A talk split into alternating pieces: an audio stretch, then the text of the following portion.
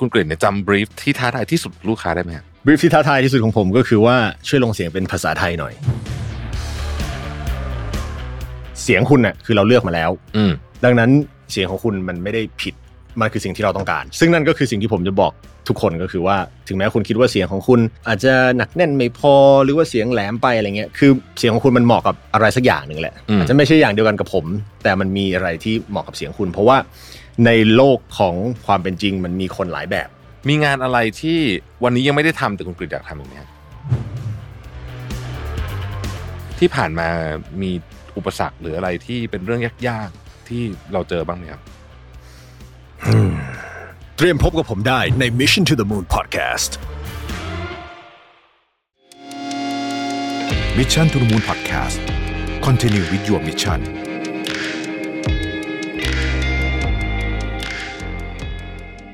ค้นหาและตั้งค่าความสมดุลในแบบของคุณเอง ด้วย Mission to the Moon Balance Planner 2024 Find Your Harmony สั่งซื้อได้แล้ววันนี้ที่ Line Official Account at Mission to the Moon แขกรับเชิญวันนี้ไม่ต้องแนะนำนะครับ สวัสดีครับคุณกฤษครับ สวัสดีครับผม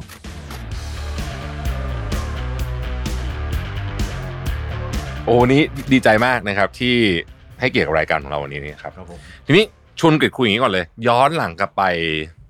ในครับวัยเด็กครับโตขึ้นมายังไงเล่าให้เราฟังหน่อยได้ไหมครับย้อนหลังกลับไปเลยนะครับ ก็เอ่อก็เกิดกรุงเทพนะคครัรับบผมเอ่อแต่ว่าเป็นแบบ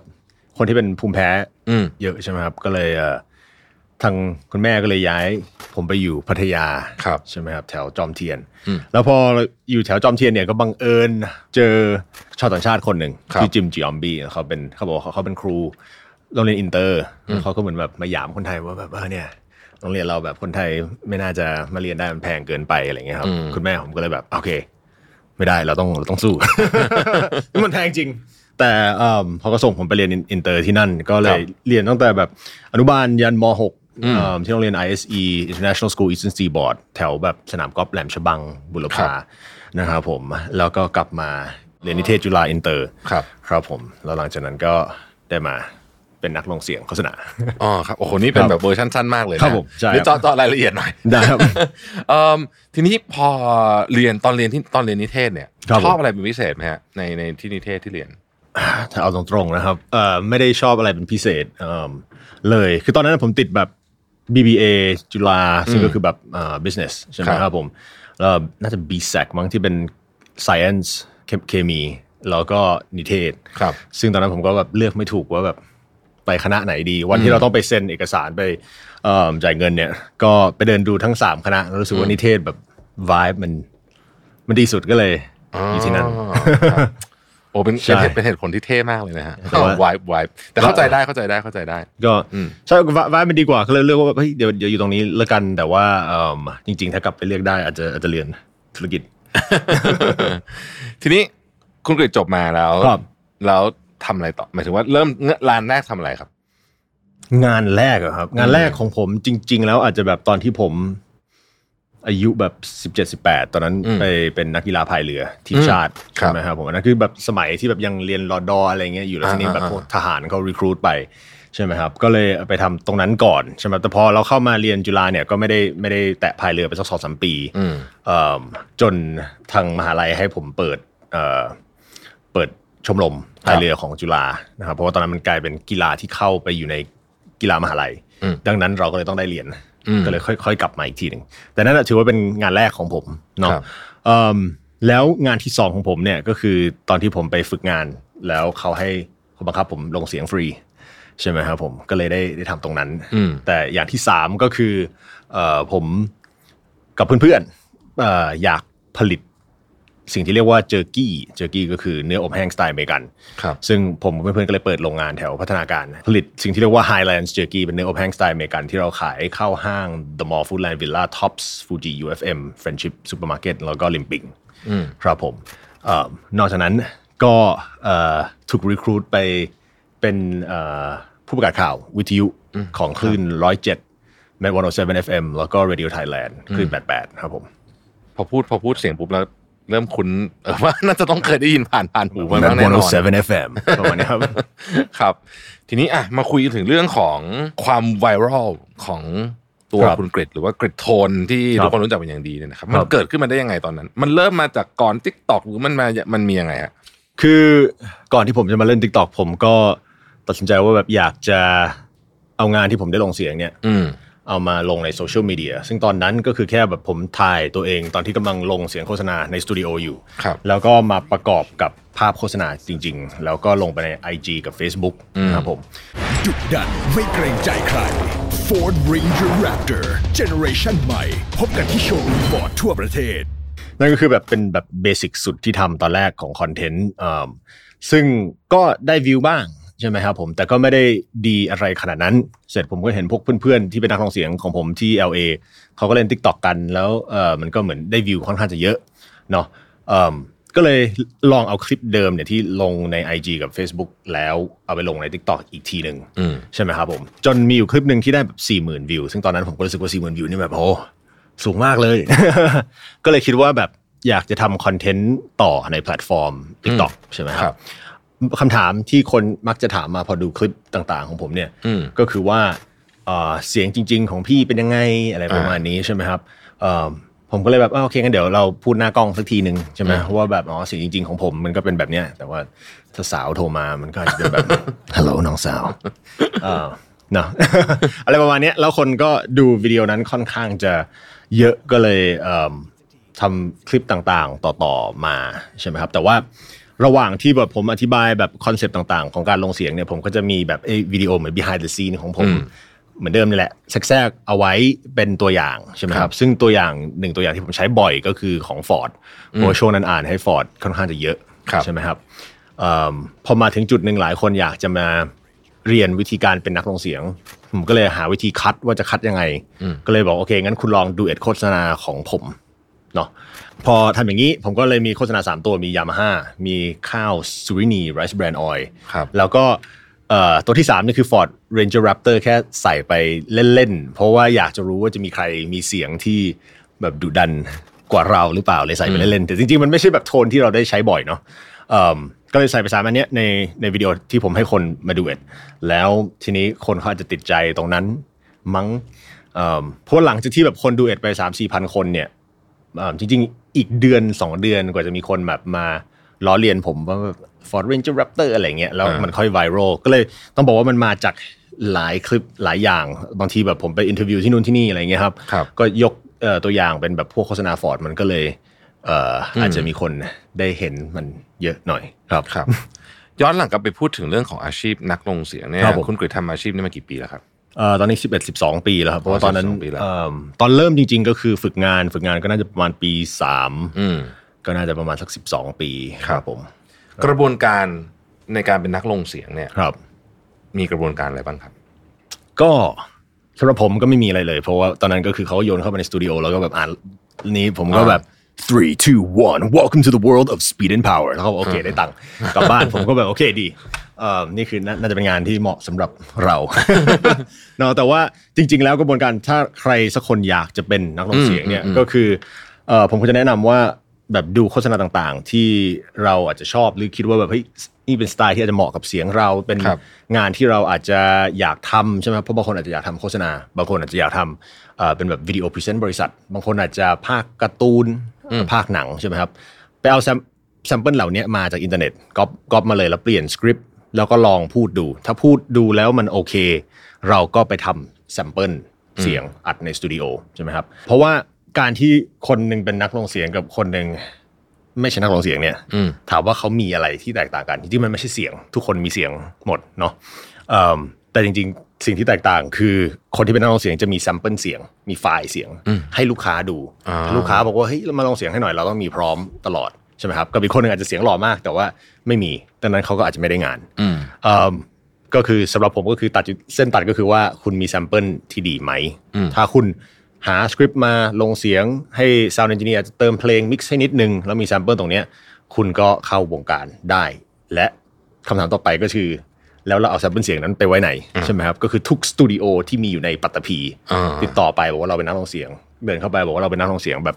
ขอฝาก sample ไว้หน่อย ถ้าต้องการเสียงแบบนี้ ก็อย่าลืมคิดถึงผมด้วยครับ และสมัยนี้มันก็จะมีเว็บไซต์ต่างๆ มากมายที่จะให้เราสามารถเอา sample ของเราไปลงเราก็ให้คนจ้างงานเป็นฟรีแลนซ์ครับผมอืมมันมีอะไรฮะที่คุณกริดคิดว่าเราเราเราแตกต่างเราถึงมาถึงตรงนี้ได้ อย่างแรกก็คือแบบเราลงทุนเวลาไปกับกับแรงใช่ไหมครับลงกับการโปรโมตตัวเองอืมใช่ไหมครับ เพราะว่าการที่เรา ทำงานลงเสียงเนี่ยมันจะเป็นงานเบื้องหลังที่ไม่มีใครเขาเห็นว่าเราคือใครอะไรเงี้ยครับ ดังนั้นมันยากที่แบบคนเขาจะมาติดต่อเราถึงแม้เขาเห็นโฆษณาที่เราลงไปในทีวี แล้วเฮ้ยชอบเสียงคนนี้ใช่ไหมอยากจะจ้างจังแต่ว่าถ้าเขาไม่รู้ว่าเราคือใครเนี่ยมันมันยากมากที่เขาจะหาคอนแทคของเราได้ดังนั้นเราก็เลยต้องมานั่งทำเอ่อคอนเทนต์ทางโซเชียลมีเดียเพื่อที่จะโปรโมตตัวเอง ซึ่งมันก็จะมีผมมีพี่ๆอีกสองสามคน พี่เบล พี่ดาร์ตนะครับที่โปรโมตตัวเองค่อนข้างจะเยอะครับเอ่ออันนี้คือหนึ่ง แต่อย่างที่สองก็คืออาจจะเป็นพอผมลงเสียงผมจะมีท่าทางค่อนข้างจะเยอะเนาะซึ่งผมคิดว่ามันไม่ได้แตกต่างจากการที่เราเห็นแบบเอ่อนักร้องร้องเพลงใช่ไหมครับแล้วก็ปล่อยอารมณ์ไปในนั้น หรือว่านักเต้นใช่ไหมครับเต้นด้วยแบบทุกอย่างที่เขามีเขาใส่ใจเข้าไปในนั้น มันก็เหมือนผมพอลงเสียงคือตอนที่ผมลงเสียงเนี่ยก็คือร้อยเปอร์เซ็นของพลังของผมคือออกมาอืมทางเสียงทางร่างกาย ทุกอย่างใช่ไหมครับ ดังนั้นพอคนเห็นสิ่งเนี้ยเขาอาจจะจดจำได้มากกว่า คุณกฤษเนี่ยจำบรีฟที่ท้าทายจากลูกค้าที่ท้าทายที่สุดลูกค้าได้ไหมฮะจำที่ได้ฟังแล้วจำแบบได้จำได้อื้อหือจำแบบได้ ซึ่งมันอาจจะแปลกๆเนาะบรีฟที่ท้าทายที่สุดของผมก็คือว่าช่วยลงเสียงเป็นภาษาไทยหน่อยเพราะว่าจริงๆผมถนัดภาษาอังกฤษตอนคที่รับเริ่มลงเสียงตอนแรกๆเนี่ยก็คือภาษาอังกฤษหมดเลยอืมนะครับไม่ได้รับงานภาษาไทยเลย จนวันหนึ่งเข้ามาในสตูดิโอเอ่อ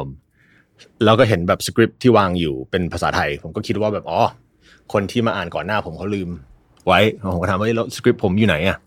นะครับมันคือเราไม่มีการซ้อมคือไปถึงแล้วก็ตรงนั้นเลยอืมนอกผมก็เห็นสคริปต์เนี่ยแล้วอาจจะเป็นแบบสคริปต์พวกแบบเอ่อโฆษณาคอนโดใช่ไหมครับซึ่งคอนโดต้องเป็นภาษาไทยสำหรับผมก็ยาวอยู่จริงๆมันแค่ 30 วิแต่ว่าสำหรับผมเนี่ยคนที่อ่านภาษาอังกฤษเอ้ยภาษาภาษาไทยไม่ได้เนี่ยมันก็เป็นอะไรที่ยาวมากอืม ผมก็เลยแบบเริ่มเครียดแล้วเขาบอกเฮ้ยเนี่ยเนี่ยคืออ่านภาษาไทยอ่านได้พูดได้ก็อ่านได้ผมแบบไม่ไม่น่าไหวบางพี่ใช่ไหมเพราะว่าเรารู้สึกว่าแบบ accent ของเราสำเนียงของเรามันไม่ได้อืมแบบไทยชัดแจ๋วร้อยเปอร์เซ็นต์ก็เลยเครียดอยู่เหมือนกันวันนั้น แต่เอ่อมันมีสิ่งหนึ่งที่ลูกค้าพูดกับผมวันนั้น ซึ่งก็เป็นสิ่งที่ผมพูดกับคนอื่นๆอีกหลายคนเนาะก็คือว่าเสียงคุณน่ะคือเราเลือกมาแล้วอืม เสียงของคุณอะมันอาจจะเป็นแบบเด็กอินเตอร์หน่อย แต่นั่นมันคือ target ของโฆษณานั้นอืมของคอนโดคอนโดนั้น ดังนั้นเสียงของคุณมันไม่ได้ผิดใช่ไหมครับถึงแม้อาจจะไม่ได้แบบไทยจ๋ามันไม่ได้ผิดมันคือสิ่งที่เราต้องการ ดังนั้นผมก็เลยปิดความที่รู้สึกว่าตัวเอง ไม่เอ่อพูดไม่ค่อยชัด หรือพูดอินเตอร์ไปหน่อยอะไรเงี้ยไปเลยในสมอง แล้วก็โฟกัสแล้วก็ลงเสียงแบบ confident ร้อยเปอร์เซ็นต์อืมใช่ไหมครับซึ่งมันมันต้อง confident ร้อยเปอร์เซ็นต์ตอนที่เราลงเสียง ไม่งั้นเสียงมันก็จะออกมาแบบมีความกล้ากลัวๆหน่อยอืม ซึ่งนั่นก็คือสิ่งที่ผมจะบอกทุกคนก็คือว่าถึงแม้คุณคิดว่าเสียงของคุณ มันไม่เหมือนของคุณกริดอะหรือว่าแบบอาจจะหนักแน่นไม่พอหรือว่าเสียงแหลมไปอะไรเงี้ยคือเสียงของคุณมันเหมาะกับอะไรสักอย่างหนึ่งแหละอืมอาจจะไม่ใช่อย่างเดียวกันกับผม แต่มันมีอะไรที่เหมาะกับเสียงคุณ เพราะว่าในโลกของความเป็นจริง มันมีคนหลายแบบใช่ไหมครับผมคนที่เหมือนผม คนที่เหมือนผู้หญิงที่เสียงสูงๆก็มีแล้วในโฆษณาหรือในหนังเนี่ยมันก็จะมี character แตกต่างกัน ซึ่งผมก็เล่นทุก character ไม่ได้ คุณอาจจะเหมาะกว่า ผมดังนั้นเอ่อไม่ต้องไปห่วงว่าเสียงคุณมันออกมาเป็นยังไง หรือคุณคิดอะไรว่าเสียงคุณดีไม่ดีเนี่ยเอ่อปล่อยเสียงของคุณออกไปแบบมั่นใจร้อยเปอร์เซ็นต์อืมแค่นั้นครับครับ เห็นหลังๆมีอะไรที่แบบท้าทายแปลกๆหลายอย่าง เช่นล่าสุดคุณครับกฤษไปลงเสียงใต้น้ำมาก็มี นี่คือการลงเสียงโฆษณาใต้น้ำครั้งแรกของโลกครับ จะได้เหรอพี่ ได้สิครับ ลูกค้าของผมนะครับ มีคอนเซปต์ go beyond limit หรือการก้าวข้ามขีดจำกัดดังนั้น เขาก็อยากให้ผมลงเสียงใต้น้ำแบบที่ไม่มีใครเคยทำมาก่อนวันนี้ครับ ผมก็เลยเอาขวดน้ำตัดขวดน้ำแล้วก็เอาไม้ติดคอเสื้อเนี่ย ใส่เข้าไปในนั้น แล้วก็ยัดมันลงไปในน้ำลงเสียงตรงนั้น แล้วก็ให้สัญญาณออกมาเข้าไปในหัวกล้องอืมครับ ก็ แปลกดีแปลกดีเป็นความท้าทายดีน่าสนใจมากเลย ทีนี้งานของคุณกฤษส่วนใหญ่เนี่ยครับเอ่อนอกจากโฆษณาแล้วครับเอ่อคุณกฤษทำอะไรอีกบ้างครับหมายถึงว่าในในเชิงของการลงเสียงเนี่ยหลักๆ ถ้าเป็นของผม นอกจากโฆษณาก็จะเป็นพวกพรีเซนต์บริษัทอืมนะครับผมเอิ่มงานพวกนี้ก็จะเป็นแบบแนวๆเหมือนกับว่าบริษัทเราก่อตั้งมาตั้งแต่ปี 1975 อะไรเงี้ยครับอีกแบบหนึงก็จะเป็นงานลงเสียงอีเวนต์ครับใช่ไหมครับมันก็จะเป็นแนวแบบ ladies and gentlemen welcome to อะไรเงี้ยอืมอั นเนี้ยก็เป็นอีกแบบหนึ่งที่เอ่อทำจากบ้านก็ได้นะครับ แล้วก็จะมีพวกการเรียนการสอนก็มีครับ อย่างเช่นเป็นพวกคอร์ส train พนักงานบริษัท หรือว่าอาจจะเราอาจจะแบบซื้ออุปกรณ์อะไรมาใหม่ ๆ แล้วเขาบอกว่าเออแล้วมันมันยากที่จะใช้งานใช่ไหมยากที่จะ set up มันก็จะเป็นพวกวิดีโอแบบเซตยังไงเอิ่มหลักๆ ผมจะชอบโฆษณามากกว่า เพราะว่าโฆษณาจะมีความสั้นอ่าครับ แล้วมันก็ emotional เยอะด้วยใช่ไหมใช่เราต้อง capture ได้ใช่เร็วเพราะว่าคนหลายคนก็จะถามผมว่าแล้วเรากลัว AI มาแย่งงานเราไปหรือเปล่าครับซึ่งงานบางแบบเนี่ยอาจจะถูก AI แย่งไปได้ อย่างเช่นงานที่เราอธิบายว่าเฮ้ย login ยังไงใส่ข้อมูลอย่างนี้นะ อันเนี้ย AI ทำก็ได้ แต่ถ้าเป็นงานโฆษณาที่เราต้องใช้ emotion ใช้พลังเนี่ยมันยากมากที่ AI จะมาเรียนแบบได้ครับผมเห็นด้วยเห็นด้วยครับ มีงานอะไรที่วันนี้ยังไม่ได้ทำแต่คุณกฤษอยากทำอีกไหมครับ ถ้าเป็นในโซนของการลงเสียงนี่ใช่ ต้องบอกว่าไม่น่ามีแล้วครับ งานลงเสียงเป็นงานที่ง่ายที่สุดในโลก ผมทำอยู่ที่บ้านจะใส่บ็อกเซอร์กลิ้งเข้ามาในห้องแล้วก็ทำแล้วก็ส่งใช่ไหมครับ มันมันง่ายมาก แต่ว่าตอนนี้ตอนตอนนี้ตอนนี้คุณกฤษมีทั้งเสียงที่คนจำได้แน่นคอรันบผมที่เป็นเอกลักษณ์มากๆแล้วก็มีหน้าที่คนผูกครับกับเสียงไปด้วยแล้วเนี่ย อยากทำอะไรต่อไหมฮะจากคนมันเป็นแอสเซทที่มีค่ามาก ก็ถ้า opportunity มาใช่ไหมครับผมก็ enjoy ในการทำงานที่หลากหลาย หลังๆ นี้ก็ได้แบบไปเล่นโฆษณาอ่าอันนี้ก็สนุกดี สนุกตรงที่ได้เห็นแบบเอ่อทีมผลิตโฆษณาเขาทำงานกันยังไงใช่ไหมครับ สนุกตรงที่แบบได้เห็นแบบโอ้โหเปลี่ยนเซตทีหนึ่งแบบบางทีม professional มากแป๊บเดียวเปลี่ยนเซตหมดเลยใช่ไหมครับเอ่อชอบเห็นคนเบื้องหลังอื่น ๆ ที่เขาแบบเก่งทำในสิ่งที่เขาแบบว่าถนัดเนาะเอิ่ม แล้วอีก opportunity หนึ่งที่ที่มาก็คือน่าจะอีกไม่นาน ได้เล่นซีรีส์ชื่อว่า Bangkok Boys กับบริษัทเอ่อ Monowork Productions ก็เป็นอะไรที่แปลกใหม่ดี เพราะว่าในการลงเสียงเนี่ยมันก็เป็นการ acting แบบหนึ่งเนาะแต่ว่าถ้าได้เล่นเอ่อเป็นซีรีส์หรือได้เล่นหนังเนี่ยมันก็จะเป็นการท้าทายอีกแบบหนึ่งที่ยังไม่เคยทำมาก่อน ก็รู้สึกว่าเอิ่มน่าน่าจะสนุกดี สำหรับคนที่ต้องใช้เสียงเยอะขนาดนี้ครับแล้วก็มีโอ้โหแบบ คือเรียกว่าเป็นอาชีพเลยเนี่ยนะฮะครับเรารักษาพลังของเสียงเราไว้ยังไงบ้างอ่าไม่ไม่มีเทคนิคอะไรเลยยังไม่มีไม่มีเทคนิคเลยใช่คือหลายคนจะบอกว่าเอ่ออาจจะไม่ควรกินน้ำเย็นหรือว่าเอ่อไม่ควรกินน้ำที่มีแบบนมผสมอยู่ในนั้น อย่างเช่นกาแฟแบบลาเต้อะไรอย่างเงี้ยครับแต่ของผมก็ไม่ไม่รู้สึกว่ามันมีความแตกต่างอะไร เพราะว่าอย่างตอนที่ ผมเริ่มทำ t ิ k t o k จริงๆอะตอนแรกๆ คลิปที่มันเริ่มดังเนี่ยจริงๆตอนนั้นผมเป็นโควิดเอิ่มอยู่แล้วก็ลงเสียงแบบนั้นเลย เสียงก็แบบเสียงก็แบบว่าจะมีความเอ่อแผลบๆนิดนึงแผลบกว่าเดิมหน่อย แต่ว่ากับเอ่อกับรู้สึกว่าแบบเฮ้ยมันเป็นอะไรที่น่าสนุกดี ดังนั้นไม่ไม่ได้มีเทคนิคอะไรเลยครับ แล้วต้องบอกว่าผมได้มีโอกาสคุยกับพวกนักวิจัยเสียงทางเอ่อที่เขาทำงานกับพวกค่ายเกาหลีใหญ่ ๆ จากเกาหลีเลยเอิ่ม คือค่ายเพลงยักษ์ๆเนี่ยเขาก็จะมีแบบโค้ชสอนร้องเพลงใช่ไหมครับแล้วเขาก็จะมีนักวิจัยเสียงด้วย เผื่อว่าถ้านักร้องของเขาเป็นอะไรไป ต้องมีนักวิจัยมาช่วย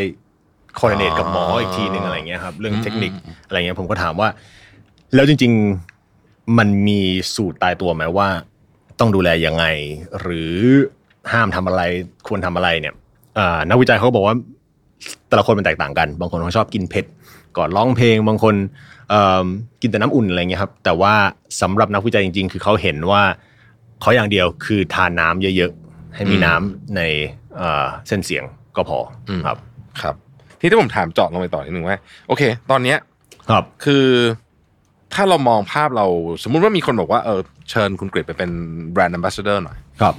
อ่าคิดว่าเราอยากทำอะไรแบบนี้ไหมฮะก็ได้ครับ เพราะว่ามันเป็นงานที่เอ่อไม่ได้ทำอยู่ทุกวันอืมเนอะก็เลยรู้สึกว่าน่าจะเป็น งานที่สนุกดีอีกแบบหนึ่งใช่ ผมยังไม่เคยแบบเอ่อมีแบบภาพตัวเองอยู่บนโปสเตอร์หรืออะไรอย่างเงี้ยครับอ่าซึ่งน้องสาวผมเอ่อชื่อ Pyra เป็นนักร้องเขาก็จะมีอยู่ ผมก็เลยแบบอ๋ออยากจะไปอยู่บนโปสเตอร์กับเขาบ้างอะไรเงี้ยครับก็น่าจะสนุกดีถ้าเป็น brand ambassador ครับ ทีนี้แล้วเรามองอนาคตของเราเนี่ยที่ครับที่ที่เอ่อคุณกฤษคิดไว้ว่า เอ้ย อนาคตเนี่ยเราอยากจะครับ expand ความเป็นตัวเราตรงนี้เนี่ยโอเคอะแบรนด์ a ัสเซอร์อาจจะเป็นเรื่องหนึ่งที่อครัยาบกผมทำแล้วก็อาจจะมีโอกาสได้ทำเอ่อภาพยนตร์ซีรีส์ต่างๆนานาครับเนี่ยนะฮะแต่ว่าเราเห็นอะไรที่มันเป็นเป็นภาพองค์รวมที่ใหญ่กว่านั้นอีกไหมฮะตอนนี้ต้องบอกว่ายังเพราะว่าเอิ่มเราเหมือนมาถึงจุดที่แบบเกินคาดอืมไปเลยเนอะอืมในในระยะเวลาที่แบบค่อนข้างจะสั้น ดังนั้น ตอนนี้ยังไม่มี t a r g e t ว่าแบบอยากทำอะไรบ้างใช่ไหมครับผมดู opportunity ไปก่อนเอิ่มอย่างหนึ่งที่ผมรู้ว่าอยากจะมีสักวันหนึ่งคือสตูดิโอเป็นของตัวเองอืมใช่ไหมครับที่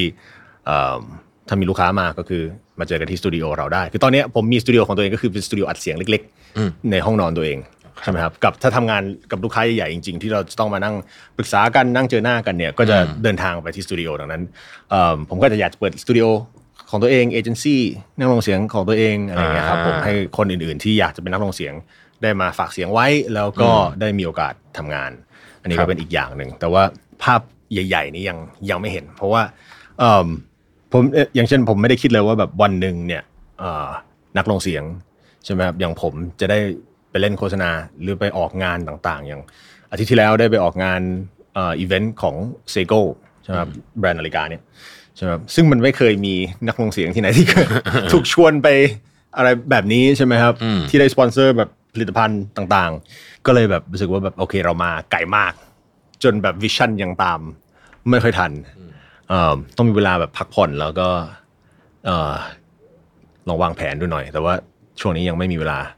พักผ่อนครับครับ พูดถึงเวลาพักผ่อนเนี่ยครับเอ่อคุณกริดทำงานกี่วันครับ ปกติ เอ่อทุกวันครับผม ทุกวันเลยใช่ไหมใช่ครับผม ก็คือมีงานตลอด ครับก็คือวันหนึ่งเอ่อช่วงนี้ก็พยายามรับแบบไม่เกินแบบห้างานอืม นะครับเพราะว่าสมัยก่อนแบบเคยรับมากถึง 21 งานต่อวัน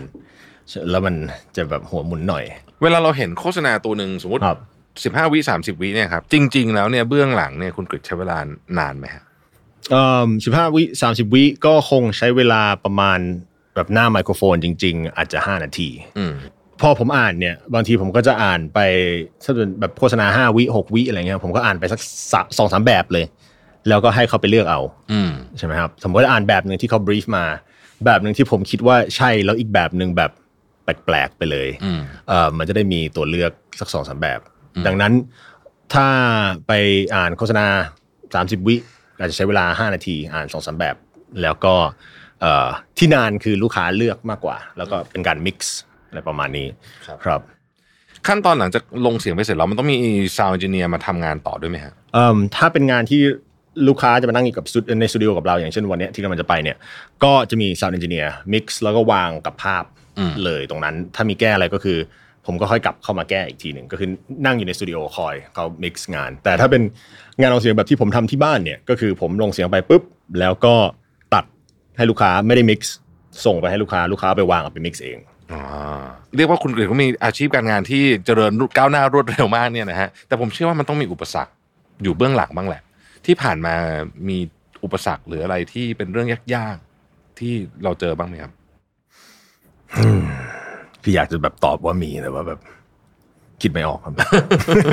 หรือว่าจริงๆ เราไม่ได้รู้สึกว่ามันยากอยู่แล้ว ต้องบอกว่าผมโชคดีที่เจองานที่ทั้งที่เราทั้งชอบ แล้วทั้งทำได้เอ่อค่อนข้างจะดี แล้วก็แล้วก็หาเงินเลี้ยงชีวิตได้อืมเพราะมันเป็นสามอย่างเนี้ยผมรู้สึกว่ามันแทบไม่ได้เป็นเรียกว่างานเลยอืมนะครับผม พูดถึงลูกค้าต่างประเทศครับเอ่อเนื่องจากไม่ได้เจอหน้ากันเนี่ยเราครับเรามีกระบวนการในการทำงานแตกต่างจากลูกค้าในเมืองไทยไหมฮะหรือว่าเหมือนกันก็แค่ส่งสคริปต์มาอ่ามันจะมีสองสามความแตกต่าง ความแตกต่างแรกก็คือว่าเอ่อในเมืองไทยเนี่ย สตูดิโอต่างๆเขาจะมี sample ของเราแล้ว sample เสียงของเราอ่าลูกค้าเขามาเลือกจาก sample แล้วเราก็เข้าไปทำงานอืมเราไม่ได้ต้องออดิชั่นอืมแต่ต่างประเทศเนี่ยมันจะมีการ casting ใช่ไหมครับ ดังนั้นเอ่อสมมุติว่าคุณแท็ปบอกว่าเนี่ยคุณแท็ปมีสคริปต์เนี่ยอยากจะให้อ่านสำหรับพอดแคสต์ intro อันนี้หนึ่งร้อยคนส่งมาสิจากเอเจนซี่ top ๆว่า demo ของคุณเนี่ยจะเป็นยังไง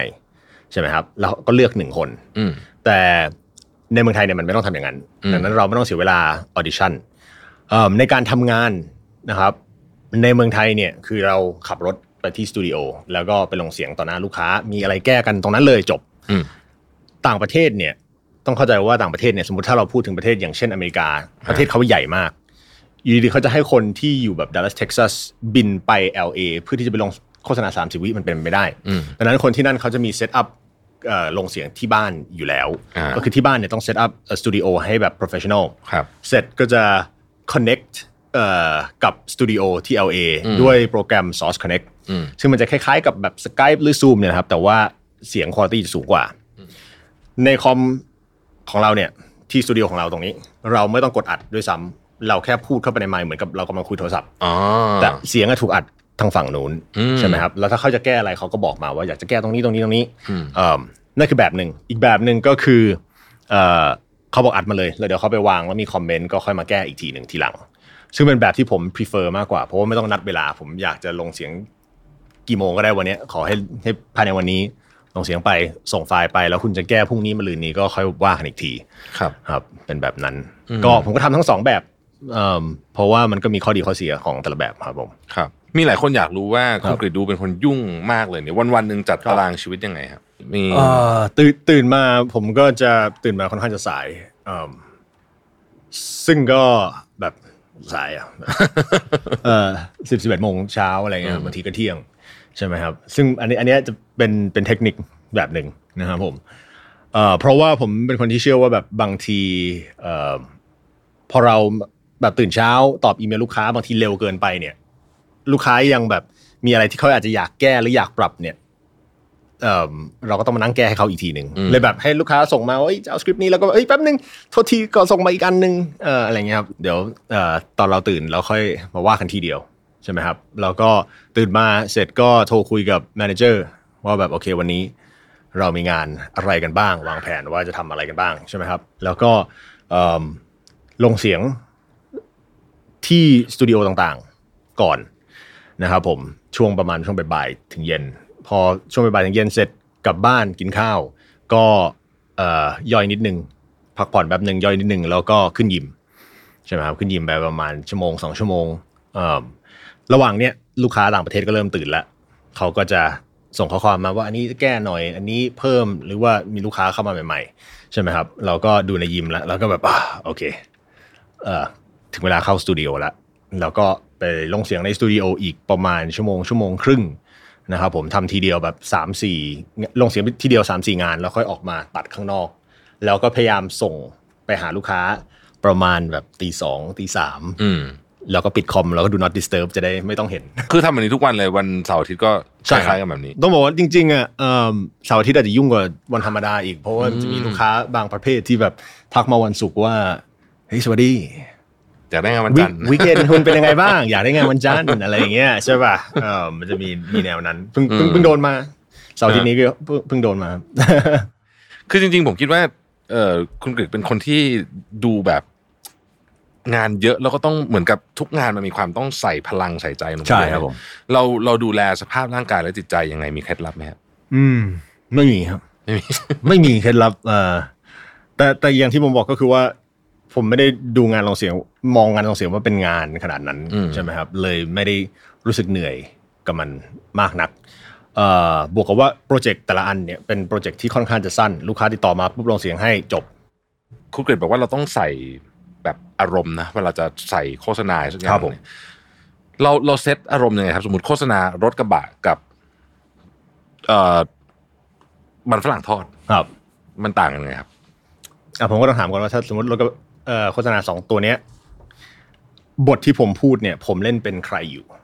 บางทีเราอาจจะเป็นคนที่ผลิตรถขนาดนั้นอ่าใช่ไหมโอเคโอเคแล้วเขามีความภูมิใจอ่าอ่าบางทีเราอาจจะเป็นเจ้าของบริษัทนั้นเลยอืมบางทีเราอาจจะเป็นคนนั่ง หรือบางทีเราอาจจะเป็นรถกระบะก็ได้ที่กำลังพูดได้อยู่อ๋อโอเคใช่ไหมครับผมเอ่อดังนั้นเราต้องรู้ก่อนว่า เราคือใครอืมบทที่เราเล่นเนี่ยคือใคร ซึ่งมันยากกว่าเอ่อการแบบ ไปเล่นหนังเพราะว่าการเล่นหนังเนี่ยคือเรารู้อยู่แล้วว่าคนนี้อ่าคือคนที่เราเล่นเขาชื่อนี้เขาชอบนี้อะไรเงี้ยบางทีเราต้องแกะออกมาเองว่าเราเป็นใคร แล้วก็พอเรารู้แล้วว่าเราเป็นใครเราถึงจะรู้ว่าอิโมชันที่เราจะสื่อคืออะไร เพราะว่าอ่าถ้าเราเป็นเอ่อรถกระบะเราก็จะแบบว่าเราแบบแข็งแกร่งสุดยอดอะไรเงี้ยมีแบบถนนแบบไหนเราก็จัดการได้หมด แต่ถ้าเป็นเอิ่มถ้าเราเป็นคนขับใช่ไหมแล้วเล่นเป็นพ่อแล้วมีลูกอยู่ข้างหลังอืมเราก็อาจจะเป็น คนที่แบบอยากจะบอกว่าอ๋อเนี่ย เรามั่นใจในในเอ่อผลิตภัณฑ์นี้อืมใช่ไหมครับ มีความอบอุ่นในเสียงนิดหน่อยาโอเคนที่เป็นออเจ้าของห็นภพบริษัทเขาก็จะมีความภูมิใจในอืมในผลิตภัณฑ์ที่เขาสร้างอ่มาแบบดีไซน์มาสิบปีอะไรอย่างเงี้ยอ่าถูกไหมครับอ่าอ่าอ่ามันต้องรู้ตรงนั้นใจเราถึงจะรู้ว่าโทนและมูดมันคืออะไรครับผมอืมเพราะฉะนั้นก็คือต้องหาไม่ว่าจะเป็นรถกระบะครับขนมขบเคี้ยวเครื่องดื่มก็คือ เหมือนกันฟิลครับนี้ผเหมือนกันหมดใช่ใช่ไหมฮะแล้วเราถึงจะตีโจทย์ให้ได้ว่าเราคือใครก่อน ถ้าเราเป็นคนดื่มครับอ่าเครื่องดื่มก็อาจจะรู้สึกสดชื่นอะไรอย่างครัเงี้บยอ่าใช่โอเคโอเคเสร็จแล้วมูดมันจะไปครับตามนั้นใช่ไหมครับครับโอ้ก็แสดงว่าเป็นคนที่สามารถปรับปรับปรับปรับอารมณ์ได้ตลอดเวลาก็เออไม่ไม่ได้เก่งขนาดนั้นนะครับ แต่ว่าคือแค่ว่าตอนที่ตอนที่แบบรีคอร์ดอยู่ก็ก็ต้องใส่ไปอืมร้อยเปอร์เซ็นต์สุดท้ายคำถามสุดท้ายแล้วครับครับสำหรับคนที่อยากมีอาชีพนี้บ้างครับนะฮะ คุณกฤษจะบอกน้องๆ หรือว่าจะเป็นอาจจะเป็นพี่ก็ได้ที่อยากจะเข้ามาอยู่ในอาชีพเนี้ยครับว่านักลงเสียงที่ดีต้องเป็นยังไงครับนักลงเสียงที่ดีนะครับเอิ่มต้องเป็นคนที่แบบตั้งใจทำงานและและสู้งาน เพราะว่าอืมเราไม่รู้ว่างานเนี้ยจะมาเมื่อไหร่ บางทีเราอาจจะได้งานสามสี่งานวันนี้ แล้วอาจจะไม่ได้อีกเลยทั้งอาทิตย์นะครับอืมดังนั้นถ้ามีงานก็คือทำไว้ก่อน และเราต้องแบบอ่า ตั้งใจหา sample ต่างๆ ที่เราได้ลงเสียงไปแล้ว แล้วมาทำ portfolio ของเราให้ดี ไฟล์ sample ของเราให้ดีเอมพอเรามีงานหลาย ๆ แบบใช่ไหมครับ ซึ่งบางทีเราอาจจะถนัดแบบนึง แต่เราเข้าไปในสตูดิโอแล้วลูกค้าบอกเฮ้ยอยากลองแบบนั้นแบบนี้ เราต้องเปิดใจที่จะลองสไตล์ที่อาจจะทำให้เรารู้สึกแบบไม่ค่อยมั่นใจด้วยซ้ำเนาะ หรือว่าภาษาที่อาจจะทำให้เราไม่ค่อยมั่นใจ เพราะว่ายิ่งเราได้ลองสิ่งหลาย ๆ สิ่งเนี่ย เราก็จะมีโฆษณาที่หลาย ๆ สไตล์ วันหนึ่งพอลูกค้ามาเขาอยากได้แบบนี้หรือแบบนั้น เราก็บอกอ๋อแบบนี้เราก็มีให้ฟังครับ แบบนั้นเราก็มีให้ฟังครับ ดังนั้นเราพร้อมที่จะ service ลูกค้าทุกประเภทครับผมอืมครับโอ้วันนี้ผมว่าเราได้ทั้งเอ่อความรู้ในอาชีพนี้นะครับ แล้วก็ครับได้อินสปิเรชันสำหรับผมเชื่อว่าหลาย ๆ คนที่เป็นแฟนคุณกฤษแล้วเนี่ยวันนี้ฟังแล้วจะรู้ได้รู้จักตัวตนของกฤษมากขึ้นนะครับครับผมวันนี้ขอบคุณมากนะครับ ที่ครับมาผมไว้ขอบคุในณครับรายการนะครับ ผมสวัสดีนะครับ สวัสดีครับ